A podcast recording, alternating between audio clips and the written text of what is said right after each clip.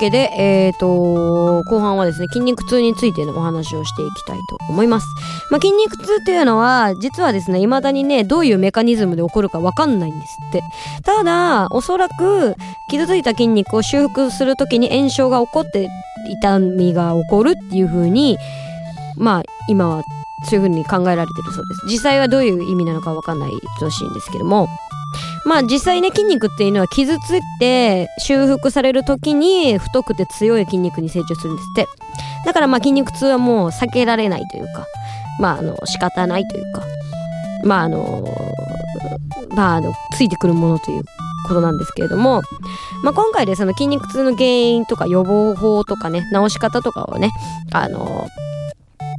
ちょっとお話ししていきたいと思います。で筋肉痛はですねそうそう。あのよくさ若い人はすぐ筋肉痛が来るとか、えっ、ー、と、お年を召した方は遅くなってから筋肉痛が来るなんていうのがありますが、これは実は嘘なんですよ、皆さん。若いから早く来るとか、年だから遅く来るではなくて、若い人でも遅く来る時もあるし、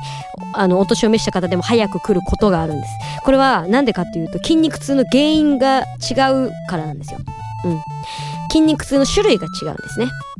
で、一つの種類、二つあるんですけど、まあ、側発性筋肉痛っていうのがまず一つあります。まあ、その名の通り、運動後すぐ起こる筋肉痛ですね。で、水素イオンが、あの、疲労物質なんですけど、この水素イオンが溜まると起こるんです。これが、側発性筋肉痛。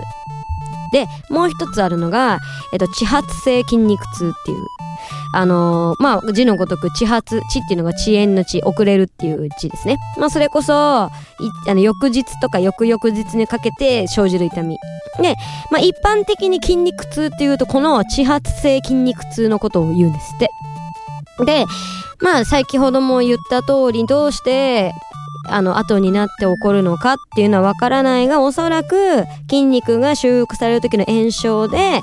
えっ、ー、と、痛みが起こるんじゃないかっていうのが有力な説っていうことですよね。まあ、このだから側発性、遅発性の違いで、後から来るのか、すぐ来るのかっていうのが決まってくるそうです。で、えっ、ー、と、この地発性筋肉痛の原因としてエキセントリックな修復を行うと、あ、収縮を行うと損傷を受けてその修復のために炎症が生じて痛むっていう説が有力。で、エキセントリックな収収縮っていうのは、いや、筋肉が伸びる際の動きなんですって。なんか、まあ、その難しいことちょっとかんあの省きますけど、まあ、簡単に言うと伸びながら力を発揮する動作なんですって。そのなんか筋肉が伸びてる状態で力が出てるっていう。まあ、いわゆるゴムとかを伸ばしたり縮めさせたりするときに、伸ばすときに傷がつくでしょあのー、で、古いゴムとかとちぎれるじゃない？あれをエキセントリックな、えっ、ー、と、収縮っていう風に言うそうです。まあ、つまり、あの、筋肉痛は若いから遅い、あの、老けてるから関係なく、筋肉痛の種類ね、痛みがいつ出るかっていうのが変わってくるそうですね。じゃあな、筋肉痛になっちゃった。後の治し方です。ね、まあ、簡単にいろんな具体、あの、いろんな治し方がいろいろあるんですけど、一番メジャーなのは運動直後、必ずアイシングで冷やすということです。この筋肉をね。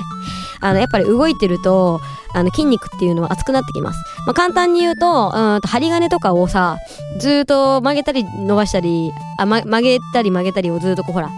何前後に繰り返してるとそこの部分が熱くなってちぎれるじゃない。あれと同じことが筋肉でも起こるそうです。なのでトレーニングが終わった後は必ずアイシングとかで冷やしてあげるのがいいです。10分20分ぐらいね。冷やしてあげることが大事ということです。で続いてえっ、ー、と温熱療法。っていうので治すと血行を促進するでこの温熱療法っていうのは、まあ、簡単に言うとあの、お風呂で体を温めるということです。温めることで逆に今度、あの、血行を良くするっていう治療法ですね。で、血流が活発になることで筋肉の回復に必要な、えっ、ー、と、酸素とか、えっ、ー、と、アミノ酸とかの栄養が筋肉に届きやすくなると。ただ、これやるときの注意はですね、運動直後の、もし痛みが激しい人は、これやらない方がいいです。逆に悪化するので。痛みが引いてきてたら、やってくださいっていうことですね。でなんか浸かる時間もそんな長くあの浸からないし温度も低めで35度ぐらいのぬるめのお湯に浸かるということがポイントということですね。で3つ目。で運動前後。運動する前後には必ずストレッチで体をほぐしてください。私ねこのローコンバット行った時に最初は体をほぐしたにもかかわらず終わった後は体をほぐさずに放置してた結果ものすごい痛くなったので必ずストレッチはしましょう。でえー、と筋肉の治し方その4ですね。4つ目はその筋肉に必要な栄養というのがありますまあなんかかんすごい簡単に言うとタンパク質とえ、ー、と、糖質。えっ、ー、と、炭水化物はそうでもないです。タンパク質。じゃあ、タンパク質ってなんだっていうと、まあ、牛肉とか、過去赤身ね。とか、あと簡単に取れるのは鶏肉とかですね。あと牛乳とかもそう。チーズとかもタンパク質です。を、補うといいです。で、それで補えなかったら、プロテイン。そう、プロテインを飲む人っていうのは、要は筋肉ムキムキになりたいからではなく、あの、筋肉の修復をあのー、促進させるために飲むっていうのもあるんですって。そう。で、ちなみに筋肉をつけるために必要なタンパク質の目安っていうのは、体重にかける 2g をするんですって。例えば、60キロの人だったら120から 180g のタンパク質を取ると、筋肉が増えて、かつ修復もしてくれてっていうバランスが良くなるそうなんですよ。で、えっ、ー、と、5つ目。5つ目は、あの、やっぱりいい睡眠をとるということですね。やっぱあの、筋肉痛を治すには睡眠が最も重要らしいです。あの、タンパク質を取るだの、そのアイシングをするだのも大事ですけど、要は、寝てる間っていうのは成長ホルモンが分泌されるので、壊れた筋繊維だったりっていうのを回復してくれるいい時間なので、あの、運動したその日は、まずアイシングをして、で、良質のタンパク質を取って、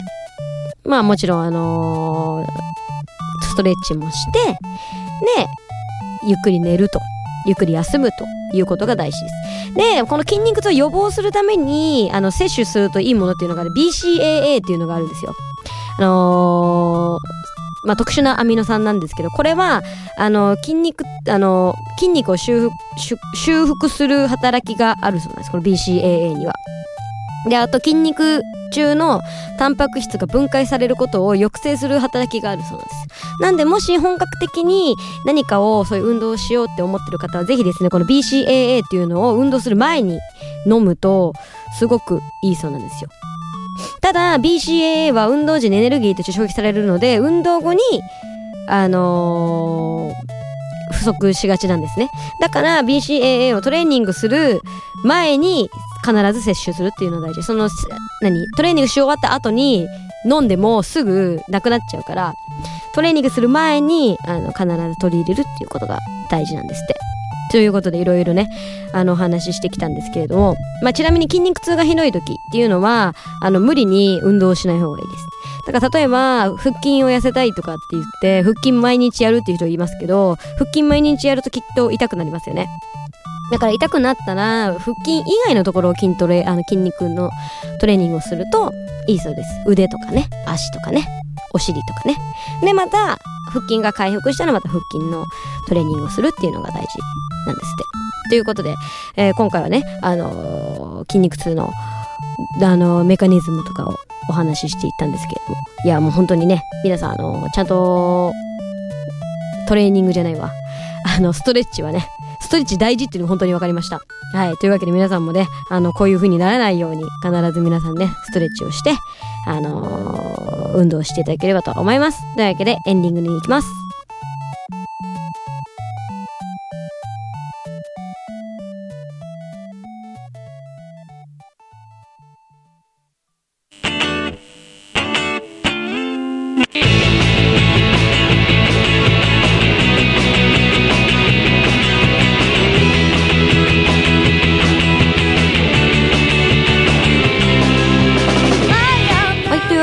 ファニーボイスルーム第190回放送いかがでしたでしょうか、まあ、今回ですね全編通してこう結構スポーティーなアクティブなお話をしていったんですけれどもいやもう本当にあの地獄みたいな筋肉痛でそう。あのね腕左右はねそうローコンバットやって腹筋とえっ、ー、と肩と腕が筋肉痛になったんですよ。で最初に治ったのはやっぱ腹筋なんですよ。多分それなりに鍛えてたからでしょうね。でその後に右腕肩が治ったんですよ。まあ、きっと利き腕だから使ってるんでしょうね。もう問題は左ですよ。もう左が全然できなくて。あの髪を束ねようと思ってさ、まあ、女性の方は分かると思うけどこう後ろに手を回すでしょ？髪を束ねる時。あれができないぐらい痛いの。って言ったらすごい大変でっていうのが大変だったっていうのが分かると思うんですけどもうそのくらい痛くてあの本当びっくりしました。だからあのなんかね。あそうそう。あとちょっと今日ねお話ししほのびれたんですけどあのー、プランクっていうのがあとあったんですよ。やってるアップの時に。このプランクっていうのは何かっていうといわゆる腹筋っていうか体幹を鍛えるトレーニングなんですけどもう同時に腹筋も鍛えるって今なんかプランクがすごい流行ってるっぽいですね。あのー、ダイエットとかする方に。まあ簡単だからっていうのもあるんですけどあれね簡単だからとかっていうすごいこれも本当に生半可な気持ちで手出してはいけない。あの普通のプランク多分楽。だけどちゃんとやろうと思ったらすごい腹筋とかに力が入るしなんかお尻とかにも来るしもう全身に来るんですよ。プランクってどうやってやるのかっていうと、まあ、寝転んだ状態で腕を立ててつま先で立つんですよ。つま先立ちで腕だけ立ててあの、腕っていうかあのなんていうのかな90度に腕を曲げた状態で立つんですけどでポイントはあのお尻が上がったり下がったりしないようにまっすぐになるようにそれをキープするんですけど、まあ、あれが辛いの。で私はもう辛いから膝をつけていいよって言われたんで膝をつけてたけどそれでも辛いんですよ。膝つけても辛いって相当だからねうん、でも腹筋なんかやるよりすごい体幹も鍛えれるしどっちどっちやるんだったらどっちかをやるってなるんだったらなんかそのプランクをやった方がいいらしいです、うん、なんでねあのぜひですね、あのー、やってみてください。もうこれは本当しんどいっす、うん、でもなんかやって思ったのは本当にあ運動不足って大変って思いましたね。はい。全然ねもう本当に運動全くインドアなので私。もうこういう機会がないと運動しないのででなんか去り際にねあのまた来てくださいみたいなこと言われたんですけどいやーちょっともう来れないかなとか思いつつあはい分かりましたとかって言って。まあ、ちなみにそうそう筋肉の回復に関してなんですけどあの終わった後に何何分ぐらいだったかな？30分以内とかに確かタンパク質を取るといいんですよ。牛乳とかチーズとか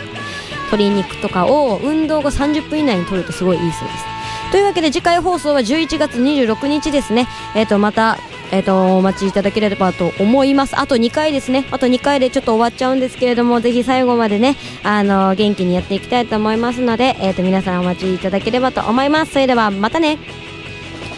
この放送はインターネットラジオ放送局ビフリネットよりお送りいたしました。